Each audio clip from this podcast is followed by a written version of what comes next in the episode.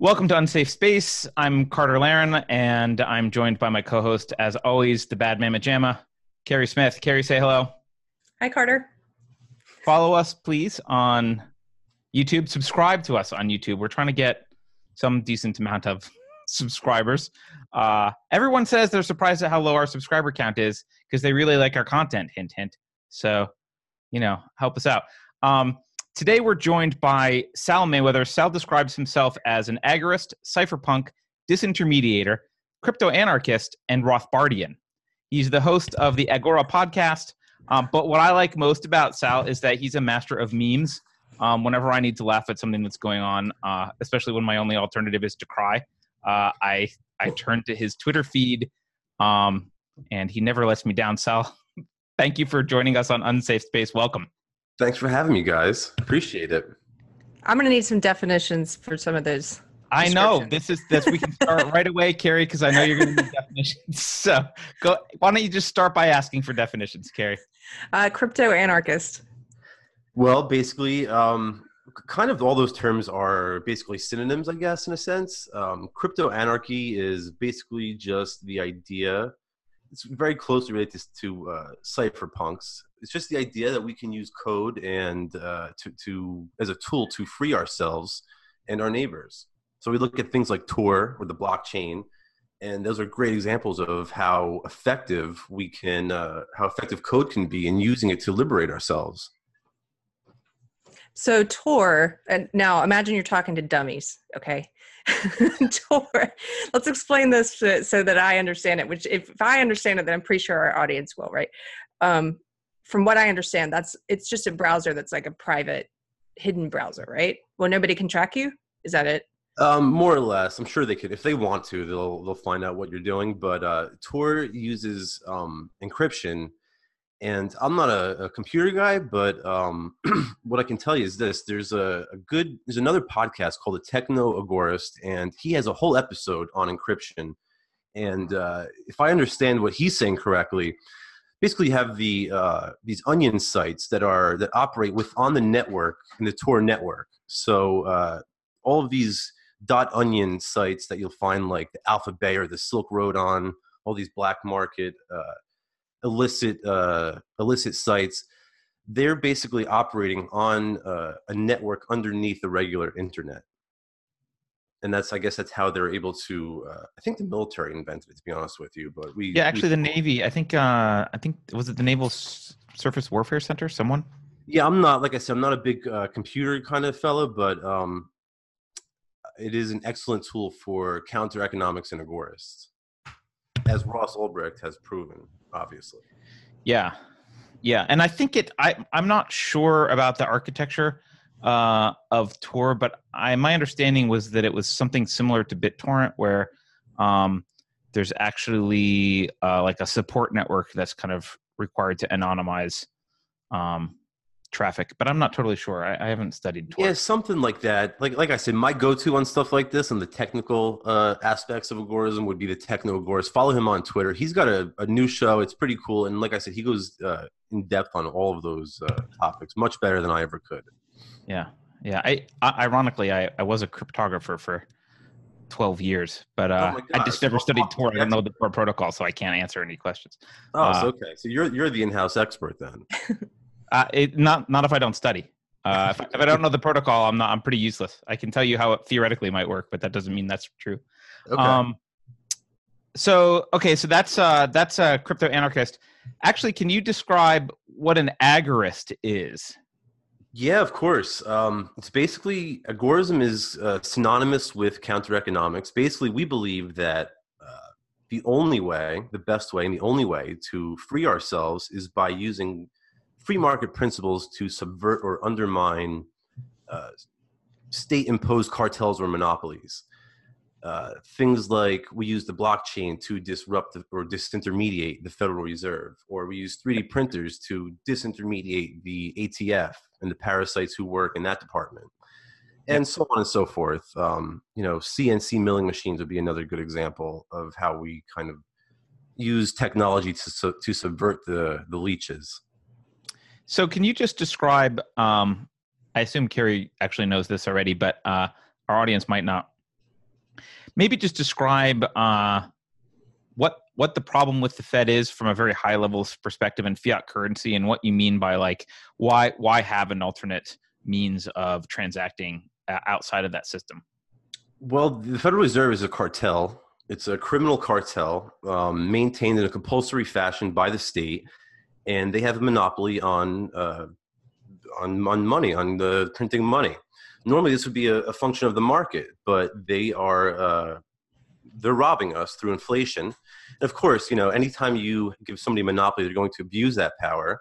So what they do is they just print and print and print, and every time they want to, uh, or they can't raise taxes, but they want to, to fund one of their um, genocides or their mass murdering sprees on the other side of the world, or one of their uh, economically illiterate um, welfare programs, instead of taxing us, what, what, they what they do is they just print more money. So it's like you're you're still paying a tax. It's just that you don't see it on your coming out of your paycheck. It's, right. it's, it's hidden tax, I think, is what Ron Paul calls it. Yep. So, um, you know, we prefer things like uh, basically anything that's not a Federal Reserve note. Uh, you know, people say, "Oh, you're you're diehard into Bitcoin. What about gold?" I said, look, I don't care if people trade salt again. I don't care if they trade seashells. As long as we're not using the uh, criminal notes of a banking cartel, I'm a happy camper. And of course, every time you transact in Bitcoin or silver or gold or salt or seashells, you're taking business away from the cartel. So that's why I'm a fan of alternative currencies. So just so I understand, is fiat currency that means it's not tied to there's not there's an unlimited number right? Or supply? So what it means is essentially it's just uh, it's money by fiat. So in other words it's uh, they're just declaring this to be money. It has no um, it wouldn't it would never be money in a normal market uh, a normal free market because why would people trade uh, pieces of paper around? It doesn't make any sense. Unless of course you know you're using actual uh, receipts from a bank based on gold or silver deposits, but that's a that's a different story. But fiat just means it's by declaration, money by declaration. And maybe a lot of people don't know. Um, the U.S. originally, I mean, I'm sure people have heard this, but it there was a gold standard. It used to be that you could take your your your dollar and go and get a certain amount of gold. Um, in the dollar in exchange for this and it was so it was backed at least it was backed it was still a monopoly owned by the state but it, it was backed by something.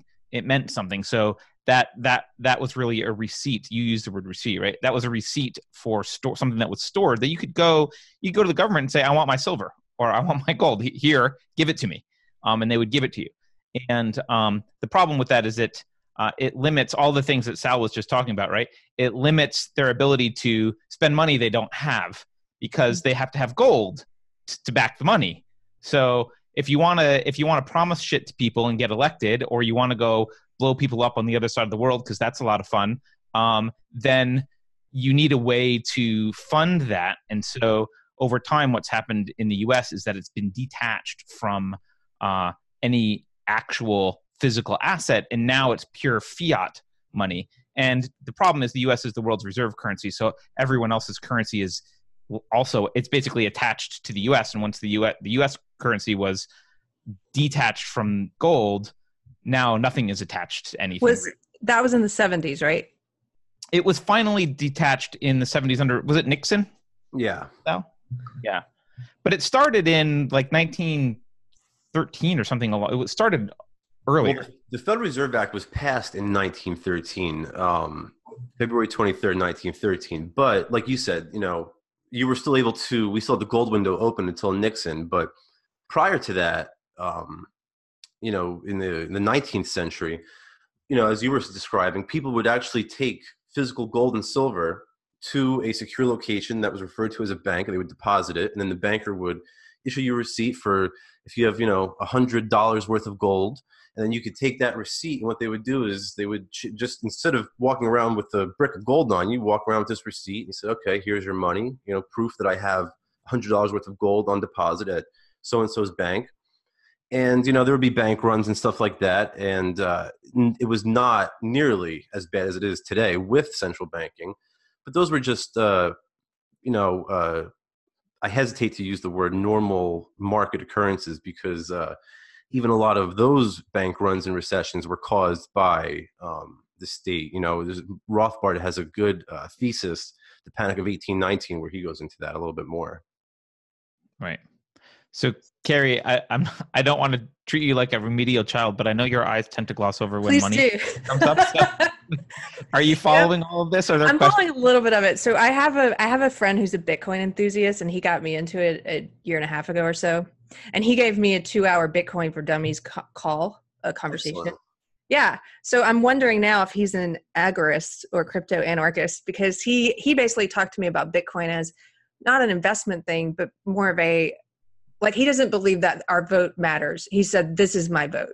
Like putting my money, taking my money out of fiat currency and putting it into Bit- to the new technology to blockchain is the way that I vote.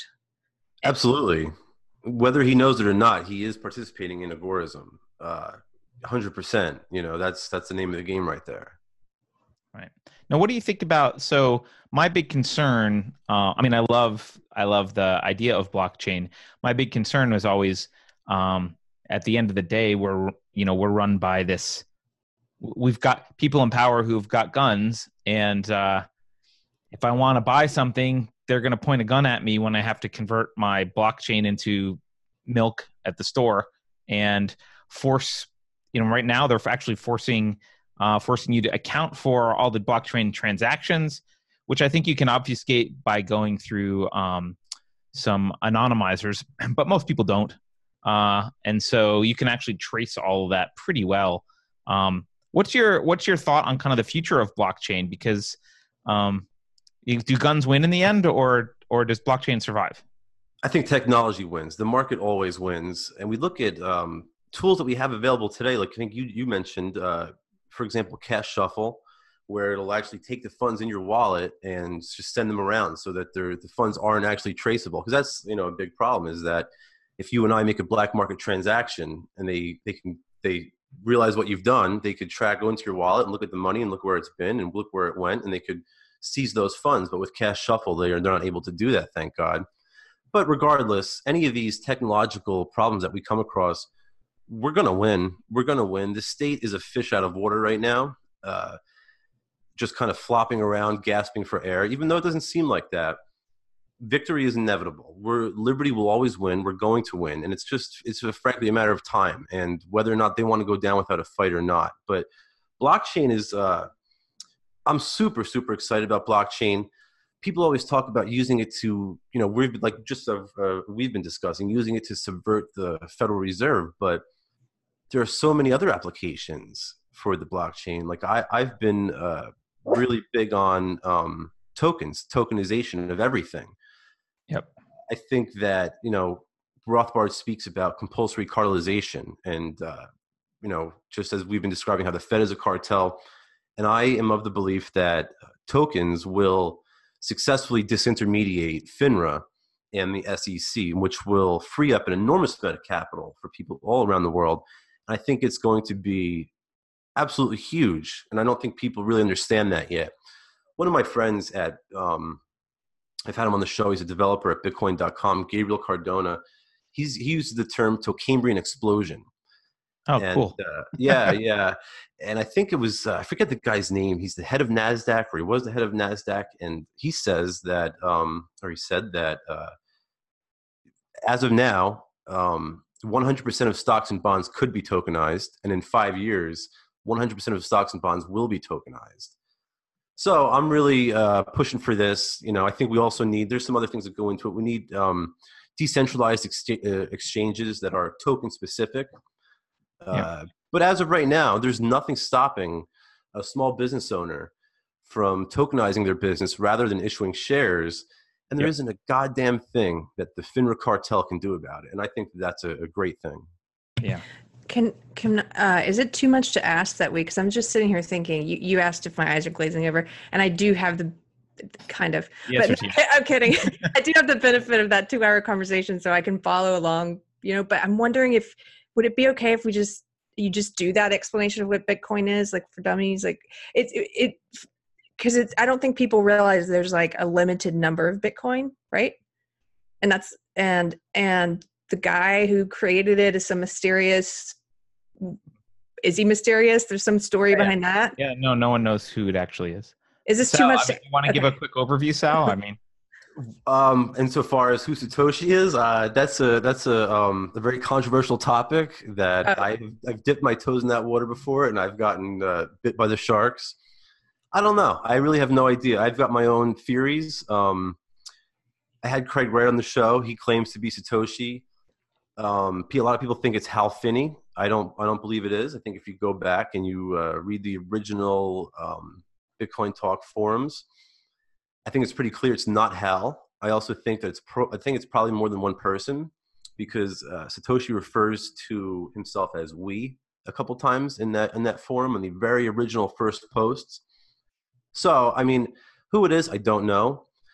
Uh, if I was going to take a random shot in the dark, there is a professor um, in Europe, I believe, who's working right now with Cardano, and his name his name is uh, shit. I can't remember his first name. His last name is Chakravarty. I follow him on Twitter, and I'm I've been I've become increasingly suspicious of him. But uh, who knows? And I think it's probably better that we don't know because if we did, then every time there's debate in the crypto space, everybody would turn to him and say, "Well, what's the answer? What's the correct answer? Should we raise the block? Should we not? Should we should we roll back the chain like CZ just said, or should we not?" So But but like, what is Bitcoin itself? Because I think explaining it to no no I just it's still like I, there was a day a year ago or so where I thought my phone had been hacked and I'd lost my Bitcoin, and I was imagining having to talk to the police, and I was like, well, in my bread wallet, uh, I forgot the magic numbers, and then my magic money was gone, and just like the idea of explaining it to someone who doesn't know what it is,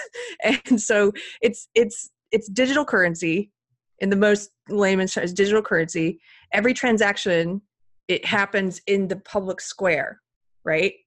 So that it's recorded. So there's no um, th- there's there's accountability because everyone sees every transaction. Is that right?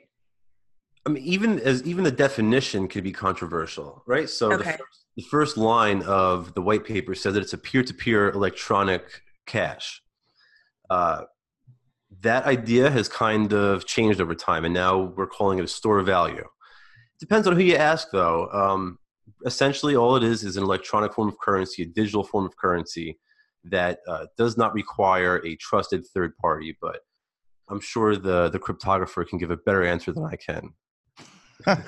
well, uh, the analogy I would use, Keri, is uh, so in so we think of ancient cultures as always using like uh, goats or salt or whatever to exchange as exchanges of value.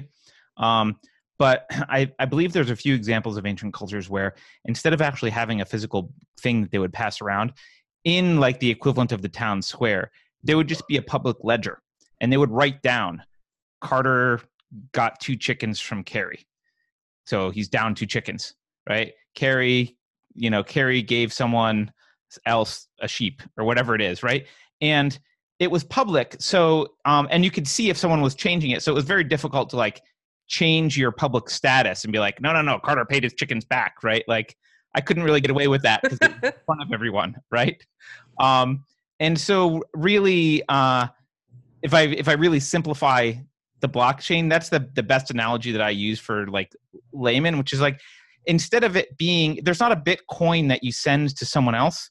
There's a publicly uh secure it's publicly secure, we'll say by by the fact that it's um very difficult to change unless you control most of the network. So let's just assume that you can't really change it unless you control most of the Bitcoin network yourself.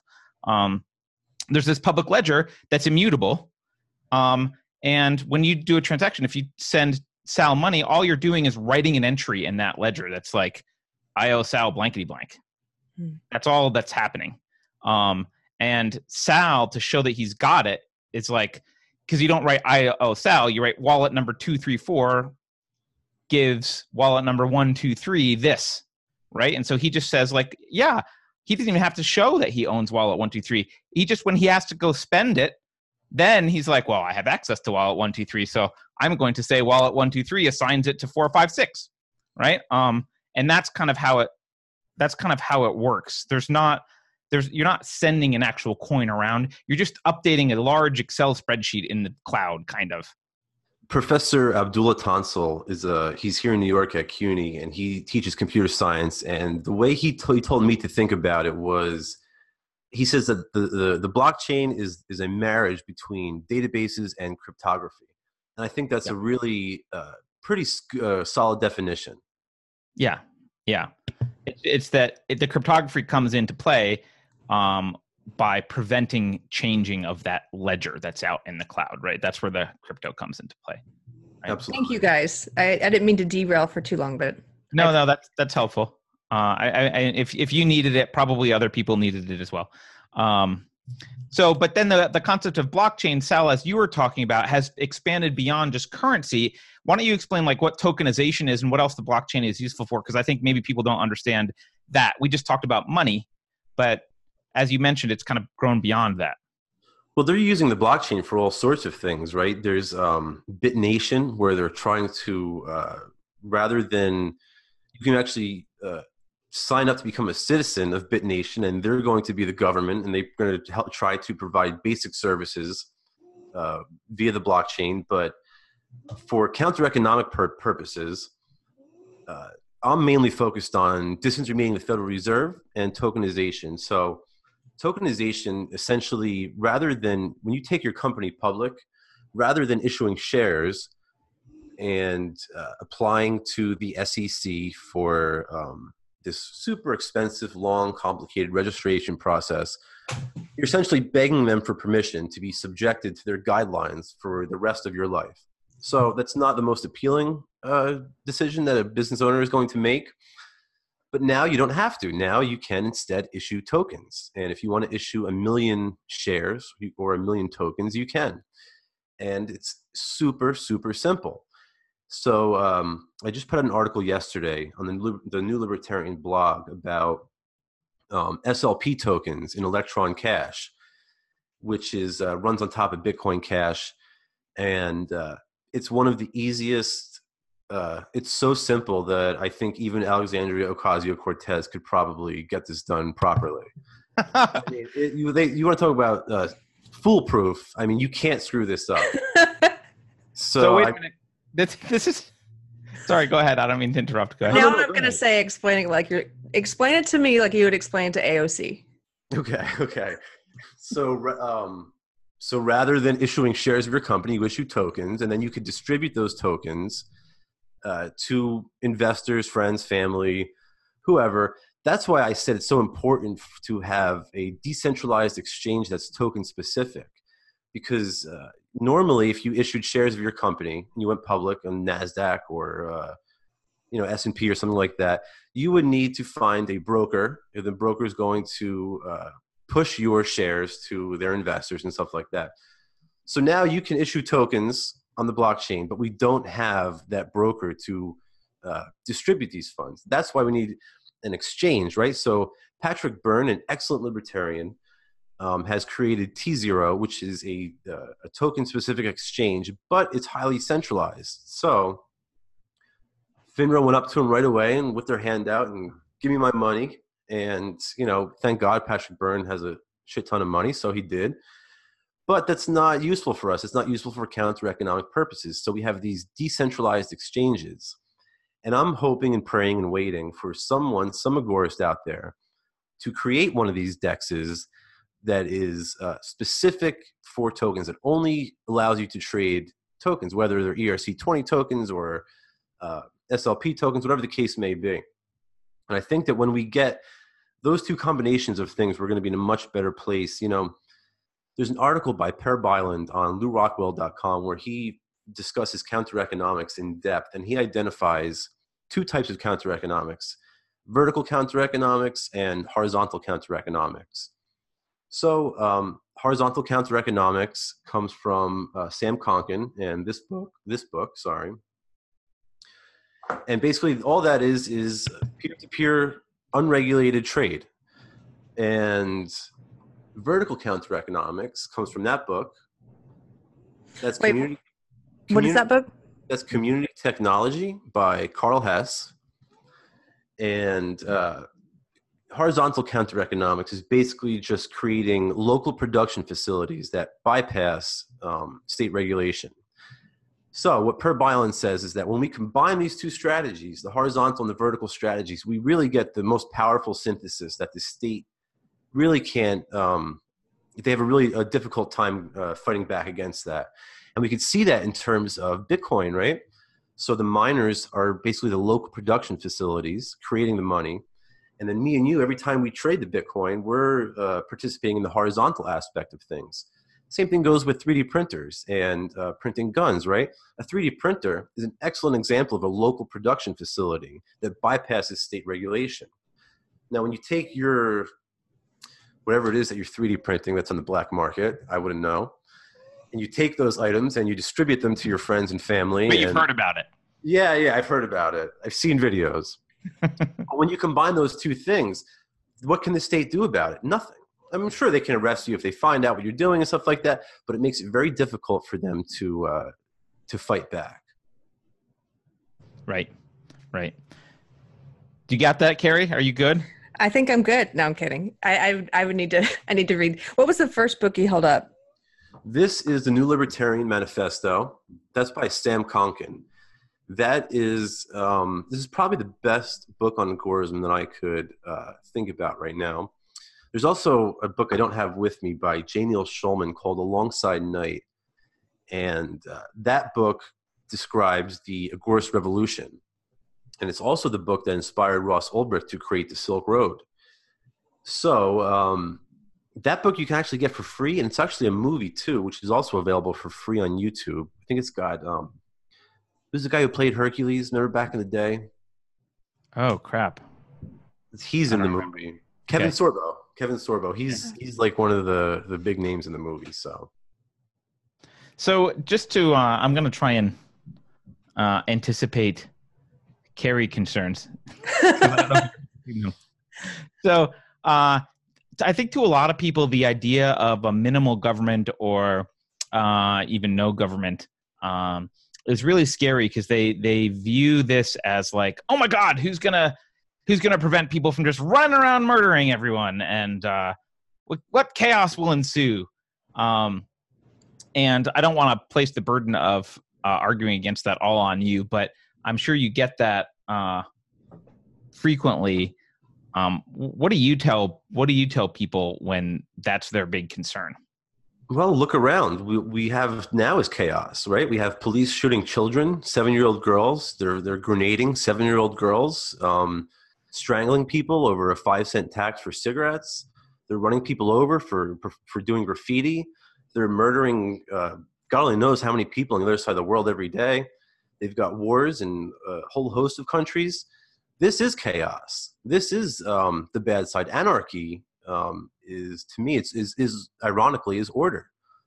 Um, you know, another. I hate to keep throwing books out there and keep deferring to books, but Bob Murphy has a great book called Chaos Theory, where he really goes into all the specific details of how it would work. And uh, the one takeaway I have from that book is that in an anarcho-capitalist society, things might even be more tightly regulated than they are today. But it would just be um, in a voluntary fashion rather than with the government putting a gun to your head and telling you what to do. We would have things like insurance companies with um, super high premiums on risky behavior and things like that. But what we have today is chaos and anarchy and voluntarism and uh, not aggressing on people. That's what we should be striving for. Yeah, it's the ultimate. It's the ultimate peaceful outlook on life, which is I don't want to point a gun at you. Uh, don't point a gun at me. Let's just agree. Um, So do you not believe in do you not believe in uh, the importance of having like national security or are those things oh okay No, no, not at all. In fact, um, when any any job that you give to the government, they're gonna they're gonna fuck it up. And we saw what we saw how seriously they take our security on 9/11, right? so they have a monopoly on providing protection, and they didn't, right? You can there's you know three four thousand dead people on 9/11. What I always like to ask people is, imagine if you were an entrepreneur at the head of an insurance company and you had policies out on all the skyscrapers in Manhattan on 9 11, you would be incentivized voluntarily to provide protection for lower Manhattan, right? Because if those buildings go down, you're going to have to pay out hundreds of millions or billions of dollars, right? So if you were this entrepreneur in this insurance company, chances are you would have had an armada sitting off the coast of Manhattan waiting for something like this to go down. And you probably would have stopped it before it happened because you don't want to pay out that enormous, uh, you don't want to have that enormous payout on your hands. The state has no accountability to the market. So as far as they're concerned, oops, three, 4,000 dead people. Sorry, we'll try better next time. In the market, if your insurance company let this happen, you would say, when you rebuild your buildings, you would say, I'm never going to go with that insurance company ever again because they've provided such terrible protection services. I'm going to go with company B instead. Now, company B is going to say, well, look what happened. I don't want to do that. Let's do things better than the way it was done in the past. It's, it's, go ahead. No, I'm just saying that's a lot for me to wrap my head around. You should know two years ago I was a full on SJW. I've made a lot of changes in the past two years. This is almost too much. Well, Agorism is um, it's it's the most radical form of anarchism. So it, you're you're coming to the full full spectrum now. it's as far away as you can get from uh, totalitarian SJWism. Yeah. so uh, we're not we're we're beyond libertarian here. Absolutely. Um, for this for this conversation. Um, yeah, it's it's always funny to me when when people are like, well, you know, without governments, we wouldn't be safe. And it's like, have you looked at the death count in the go past newspaper? governments? Like, yeah, just just go take a look. Even just their own citizens, not even counting the wars. Yeah, um, right. It, it's astronomical. I mean, the number of Einsteins that we have lost is is just unbelievably tragic. Yes. We probably lost the cure to cancer 80 times over. Absolutely. That's such an important point that um, no one really ever considers that. How many people were murdered by the state? Or how many people's parents or grandparents uh, were murdered by the state? They never came to fruition. That would have solved uh, theories in physics and, like you said, uh, you know, all kinds of problems, medical issues, technological innovations. They really are the biggest. Um, to me, the state is evil. I think it's synonymous with evil, and anarchy is synonymous with good. I think the fundamental difference, honestly, between statists and non-statists is. You correct me if I'm wrong, but this is I'm just coming up with this on the fly. It seems to me one of the fundamental differences is uh, non-statists view people as assets, and statists view people as liabilities. Um, absolutely. That's the that's the difference, right? Um, yeah, absolutely. Look at us as a, as the they think that we're expendable.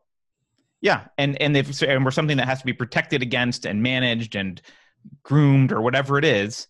Um, and non-statists are like, no, people are great. People invent things and they they're assets. They're assets to the world.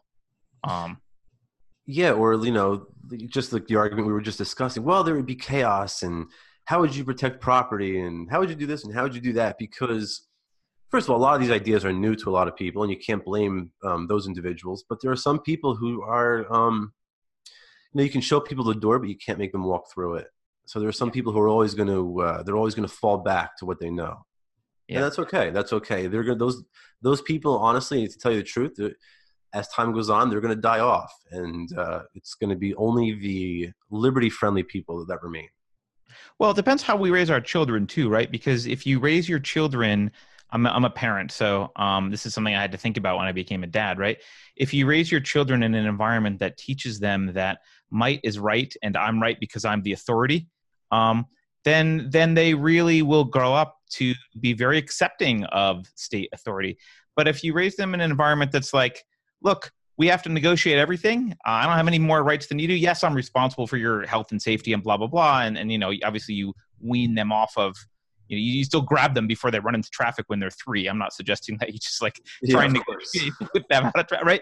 But um, but if you if you raise them in this in, environment where um, people's rights and individuality is respected and they they are negotiated with um, I think it becomes they're they're I think they're inoculated against the state. It becomes very difficult for them to accept that Alexandria Ocasio Cortez has a new law that they have to follow. I disagree. I have a I have a total hey, well, no, I mean counter argument. I know I agree, but with the with the caveat. I, oh. Yes, don't don't raise your kids like you're the father in Footloose right? Like, don't be the like you're saying the authoritarian mm-hmm. is right. Right. but the pe- my friends or former friends, a lot of them are raising their kids like the SJW friends. They're raising mm-hmm. their kids sort of like the kid raises itself. The kid t- teaches me. Oh, that's not what I'm talking about at all. okay, mm-hmm. but but those those mm-hmm. kids are think are going to look to the state. Well, because they because they never grow up. Yeah, that's true. I agree with that. So- okay. So they need they need state daddy to take over when daddy is gone because they never grew up. Right. What I'm talking about is teaching your kids like the non-aggression principle. Sal, you brought up. The non-aggression principle is pretty simple to teach a five-year-old. It's it's a pretty it's a no-brainer. Kids get it, and it's very easy, right? Five year olds get it, but for some reason, congressmen and senators don't, and that's Right. that, that's the problem. right. you know? Yeah. Uh, so can sorry, go ahead. No, I was just going to say, I think that uh, uh, two points as far as um, kids go. Number one, don't hit your kids. You know what I mean? People need to stop Thank you. hitting their children. If you if you hit your children, then they're going to grow up to uh, they're going to grow up thinking that force is the way to solve their problems, right? And I'm a, I'm a huge nerd. I'm a I'm a big history and philosophy and economics kind of guy. So I remember from one of Plato's books where Socrates was arguing with Thrasymachus over might might versus right, and Socrates proved him wrong definitively. But for some reason, like we're saying, congressmen can't understand this concept. They think because they haven't. You go to a municipal court. This is where you can really see this in action. Whoever has the guns, they're going to tell you what to do, and they're right because well, we know we know that uh, th- what you're being charged with is immoral. But guess what? We have the guns, and I don't know to tell you about it. Sorry, you got to you got to pay us. Yeah. The other the other thing as far as um, kids, who I want to mention briefly is state schools. I know this is so hard for people because everyone's being robbed to uh, fund these um, teachers unions, these crooked teachers unions, public employee unions. I think that if you can, private schools are a much better option. But if you if you can, the best possible thing you do for your children is to homeschool them and keep them away from these indoctrination camps because this is where they're learning the state's version of history. I'm sorry, the state's version of history in, in air quotes. I, I, it's uh, it's herstory. So Yeah, right, right. Her story. Sorry, but yeah, you know, they, that's where they learn Keynesian economics, and they learn to worship Lincoln and Roosevelt and all of these monsters and Churchill. So, you know, and uh, some places you can't even take your kids out of these schools. I know it, it's very difficult unless you have like a religious objection or things. But you know, those are just uh, a couple things you could do to uh, make sure your kids don't grow up as violent statists. Yeah. No, I, you know, I want to have a whole show about education because, uh, you know, I, I, I used to be of the mindset that homeschool was for weirdos, um, and like religious people who wanted to deny evolution or whatever it was. um, and uh, I'm telling you now, as a dad, uh, homeschool is the best option if you can figure out a way to homeschool. Homeschool your kids because even a lot of private schools, they're infected by the culture. They're not as uh, they're not as much of a prison system as a lot of the public schools are, but um, but they're still infected by this horrible culture. They're still rewriting history. They're still um, teaching Keynesianism, and uh, you know they don't.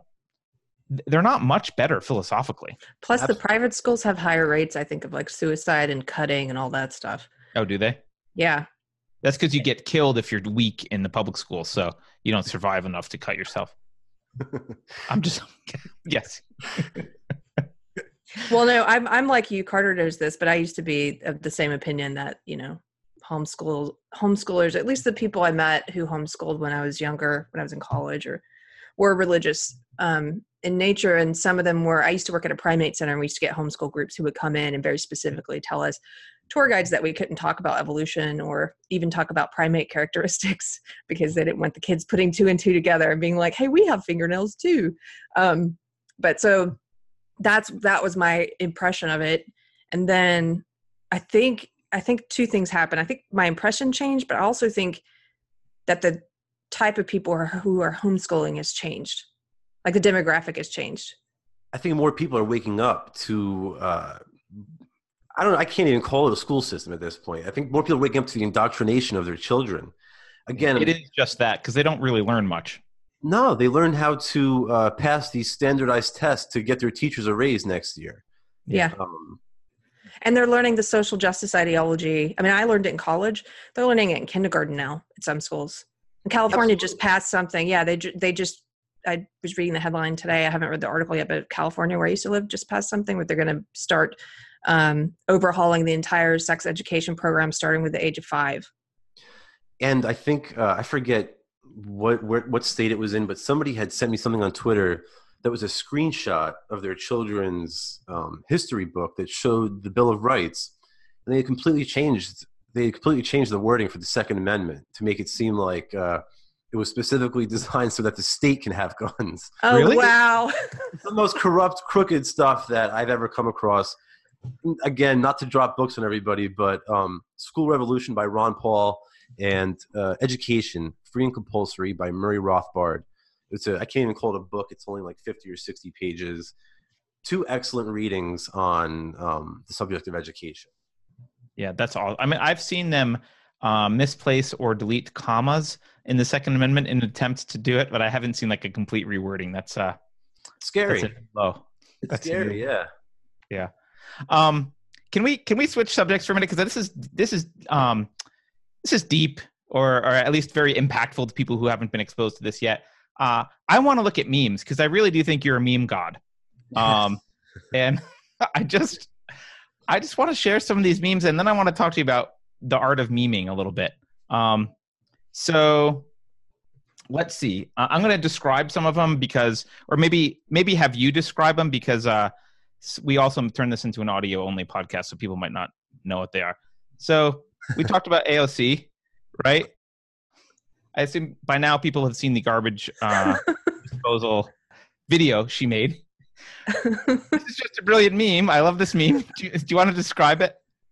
Sure. So this is so there's basically different formats for different memes, and you, I could have done this one in a Drake format. I think I, I forget I stole this one, but I forget from who. But there's you could you could you could put the same inputs, input the same information to a different format. It would be the same exact meme. Basically, this is just uh, the guy walking down the street with his girlfriend, and he notices another girl who looks pretty cute, and he looks back, and his girlfriend looks at him like, "What the fuck, man?" So, um, yeah, you know, there's all different formats that we that we use, and uh, this is a nice, easy, simple format that I, I really love. Yeah, and it's this, so the boyfriend in this case is AOC, and yes. you wrote garbage blank posals, and his girlfriend is dis, and the one he's looking at is pro uh, which is great. um, it's just this beautiful like commentary on her. Uh, I don't know on her proposals, and uh, it's and funny. stupidity. Yeah, yes. yeah, and her stupidity. Right. So, so that's an easy one. Um, let me look at. Hold on. Let me find. Uh, there's another one that I shared with Keri that she loves. Also, I think I, or maybe I just explained it to you, Keri. So Oh no, you shared this. I shared this with you. Can you just walk just for the audio only audience Sal? Can you tell us what we're looking at? Sure. Yeah. So this is it says the combination of colors red and yellow make people hungry. Then there's the McDonald's logo, the Burger King logo, the Tide the Tide uh, logo for the SJW. Sorry, Keri. And and the hammer and sickle uh, in it's all in red and yellow. So of course, Tide Tide Pods make um, some of our public school victims a little bit hungry, and everybody's hungry under communism. So I thought I think this was a pretty successful meme. If I remember correctly, this one went viral. This is one of my favorites. This is a great meme. Okay, here's something about the, these two, the first one and this one. You you're pretty you put in multiple jokes and one like this one's got the dark humor with communism, but it's got the tide pool eating tide pool reference or Tide Pod references.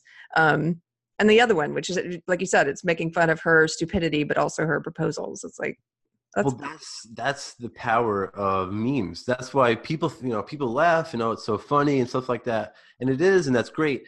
But there's a lot of power behind memes that I don't think people are realizing because nowadays, when we consume information, we're consuming it in instantaneous bits, right? We don't want nobody only nerds like me want to sit and read a book for two days or something like that, or watch a documentary for two hours. So what people do now is when you're scrolling through Facebook or Twitter or Instagram or whatever the case may be, you get these little snapshots that you, if you can't consume the information in a few minutes or a few seconds, then you just keep moving. Yep. So this is I, I I like that you're recognizing that the memes are more than just a joke. Because I mean, look, I look at them to laugh because uh, they're funny, right? Um, Oh, But but, they're- they're effective. Absolutely. and Um, I've heard it said that the left can't meme. Um, I don't think actually conservatives can meme very well unless they're making fun of the left. Um, can you? Why is that? So there is an inherent relationship between logic and memes. Um, there's another article on my blog called "The Art of Memetic Warfare," and uh, there in there's an inherent relationship between logic and memes. So the more, in other words, you look at these formats, all these different formats. There's thousands of them. Basically, that those formats correspond to um, logical schemata. So if you look at like formal logic, which is another aspect of agorism, and you look at how arguments are constructed in different forms, the, uh, uh, uh, these formats are just visual representations of these argument forms. That's all they are. So if you have a good argument and you input the information into those formats, you're going to have a successful meme. But if you don't have any logic to your arguments, if your arguments are inherently false and illogical, you're not going to be able to put that in meme format. So that's why you see things like when the left tries to make a meme, you have like two paragraphs of text and then one picture that doesn't even relate. Or the same thing goes for the right. You know what I mean? They can't. It's very difficult for these people because their arguments are crap. They're garbage. But um, only anarcho-capitalists and agorists who have a much uh, higher threshold for logic are, are are the ones who can actually put together a uh, a witty meme. It is interesting. I mean, I don't want to chalk it up to my own bias, but uh, I look, I follow people on the left and I follow people on the right, and uh, maybe it's my own bias, but it it is true that it seems like only the like libertarians and beyond are the only ones that seem to consistently share memes that are actually good and funny. And I don't know if that's just my own bias, but I I don't I don't know, Keri. What's your experience? Do you see that? Well, um, I used to work in comedy, by the way, Sal, and I think people on the left have lost their ability to laugh. They've lost their sense of humor in a way. Maybe they never had it, and I just didn't realize it because I didn't have one either. Um, but they don't. They don't. Uh, they've declared. They've put ideology above humor. So how can you be funny if if the priority in any joke or meme is your ideological message?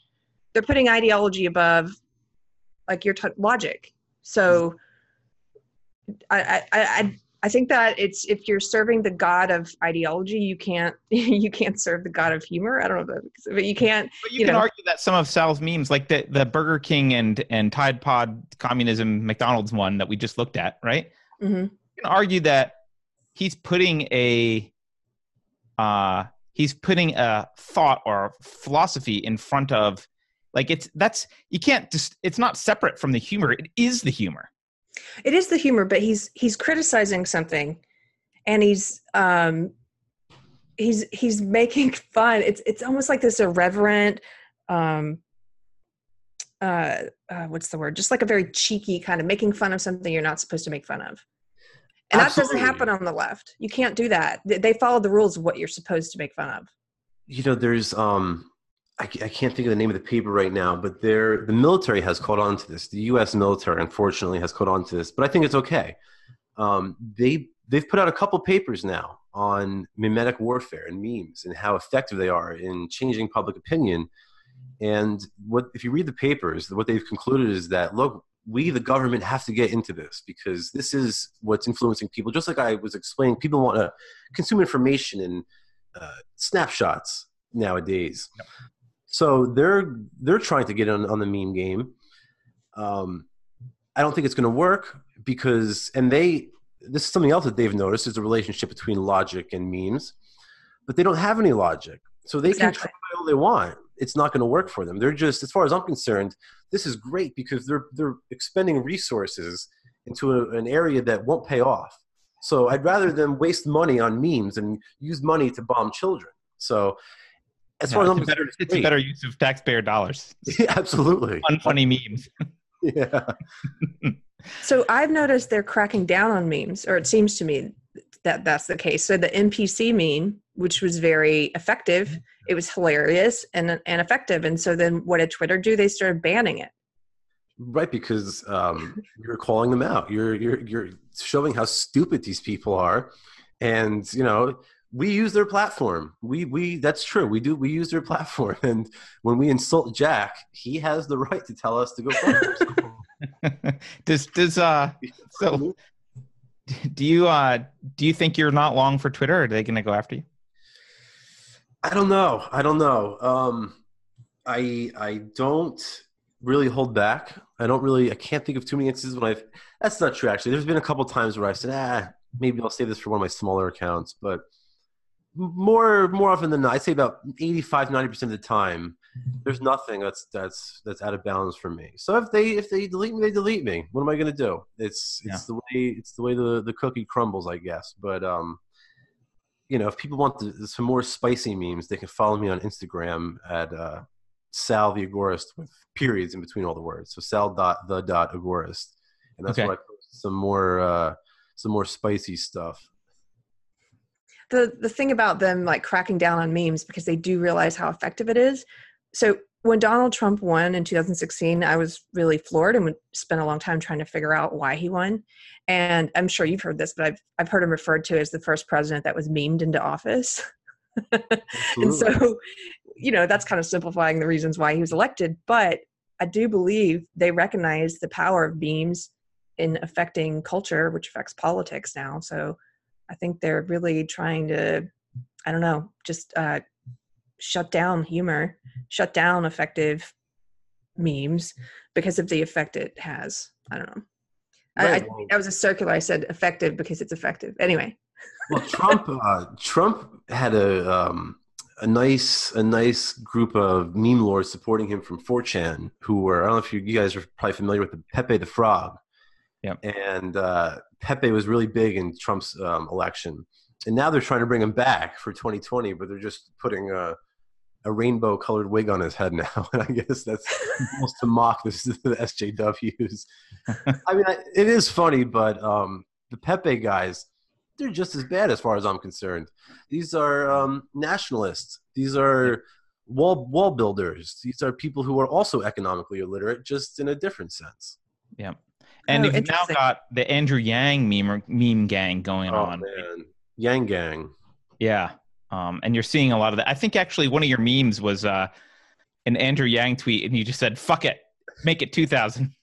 yeah, yeah. Well, another one though. You know, UBI is such a joke that it's it's so simple to meme, um, but the memes really uh, you know, again, I'm going to drop another book on you guys. Chapter 10 Science, Technology, and Government by Murray Rothbard. Chapter 10, he deals with automation. You read chapter 10, and you'll never, ever, ever support Andrew Yang or UBI ever again. this is good. Um, I've gotten uh, more book recommendations out yeah. of discussion than I thought. So uh, I'm, a, I'm, a huge nerd. I apologize. No, it's uh, it's great. I it's love great. it. I really appreciate it. Yeah. Um, I don't know. I, I could probably just thumb through your memes and ask you about them all day long, but I don't know how. Pick one more funny one. Would be doing that. What? Pick one more. I want to see one more. All right. Uh, let's see. Well, actually, there's a pair that I want to pick because you memed both sides uh, deservedly on this. Yes, so, I know you're going to say. I'll stick it up here. So, um, you've got on the on the left we've got a meme that says it's it's the uh, it's the the classic picture of the guy like wiping sweat off his forehead, looking at two different buttons and not knowing which one to push. Um, and uh, on the left, it's a guy with a MAGA hat, and the two different buttons are Twitter can't refuse service, can't refuse anyone service, and Bakers can refuse service since it's a private company, um, which is great because it, it encapsulates this idea that like uh, bakers shouldn't be regulated, but Twitter should be regulated. Um, it's perfect. And then on the right, though, the exact same graphic.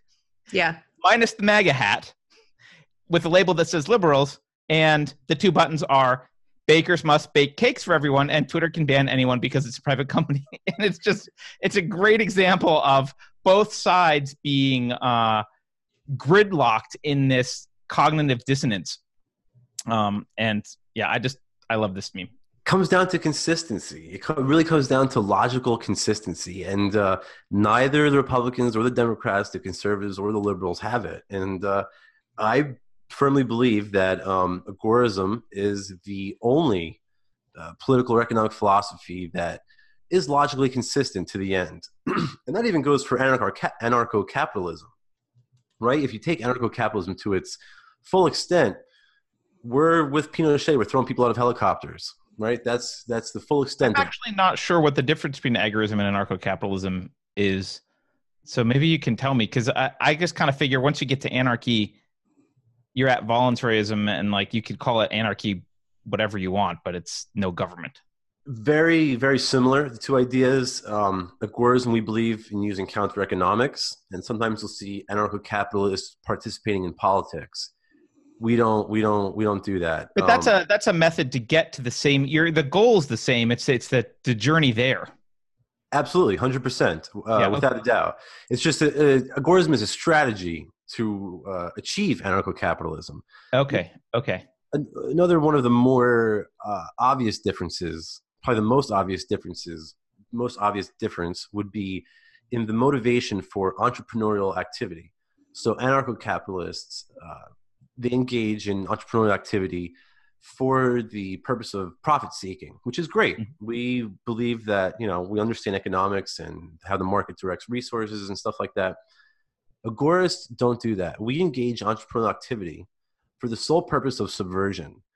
Right? When we engage in entrepreneurial activity, we are trying to uh, dismantle the state. So there's really that's that's that's probably the most obvious glaring difference that I can think of. So I guess when I stopped being a Silicon Valley entrepreneur and started doing unsafe space with Keri, I switched sides. Is uh, I'm certainly not making profit off, yeah, right. anything we're doing. All right, uh, that that makes sense. I meant to ask you actually. Um, what are some of the memes that have been most controversial or people have gotten most angry about that you've put out? Oh man. Well By the way, Carter, I think the video's stuck on you, just so you know. Oh. Well, I am gorgeous, but uh let's move that off. There we go. Okay. Sorry about that. um because I had to stick it there for the memes. But yeah, all right. The best one, the most the the most controversial ones are usually the Chris Kyle memes. People um people really worship Chris Kyle, the guy from uh, was it American Sniper or something like that. So they don't so. like it when I make fun of him.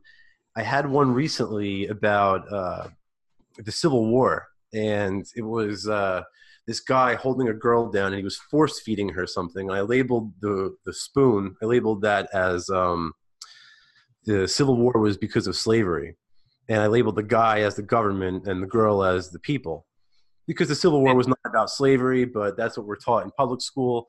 Right. So that one really, uh, people have a hard time swallowing the fact that Lincoln was a tyrant. They have a real hard time swallowing that one. And uh, I love, I love touching people's buttons, especially on, on stuff like that. So that was uh, Chris Kyle and Lincoln memes are usually they, they usually go over well. You know, I think the fact that people get so riled up about memes banning the NPC meme and stuff like that. I mean, it hurts when you push here. It's like, okay, thanks for the info. Like, right, exactly. I guess I'll push there some more. Yes. Right. Uh, so, Absolutely, and you know that they're they're wedded to these ideas because they're so emotionally connected. Yeah. So, like you said, the more they cry, the more I'm gonna I'm gonna hit harder. That's all. Yeah, because you know you're hitting the right spot. Um, Absolutely. So yeah, awesome. Keri, do you have any final uh, questions for Sal? I've I've really enjoyed this, and like I said, I could just sit around and look at memes all day, but I, I don't know if that's productive. Yeah, I really enjoyed it too. I think we this was probably the most informative conversation we've had yet for me. So, and I appreciate the book. Maybe we could, when we put this up, we could just do a little book list at the bottom of every book he mentioned. Yeah, I, I will definitely do that, and uh, and I will also try and find that meme. Um, but uh, yeah, Sal, I am. Uh, slowly, slowly infecting Keri with uh, hey uh, anarchy. I think I'm slowly infecting you with Jesus. I strongly doubt it, but you know. That's how I get you. go, go ahead. You keep keep that up.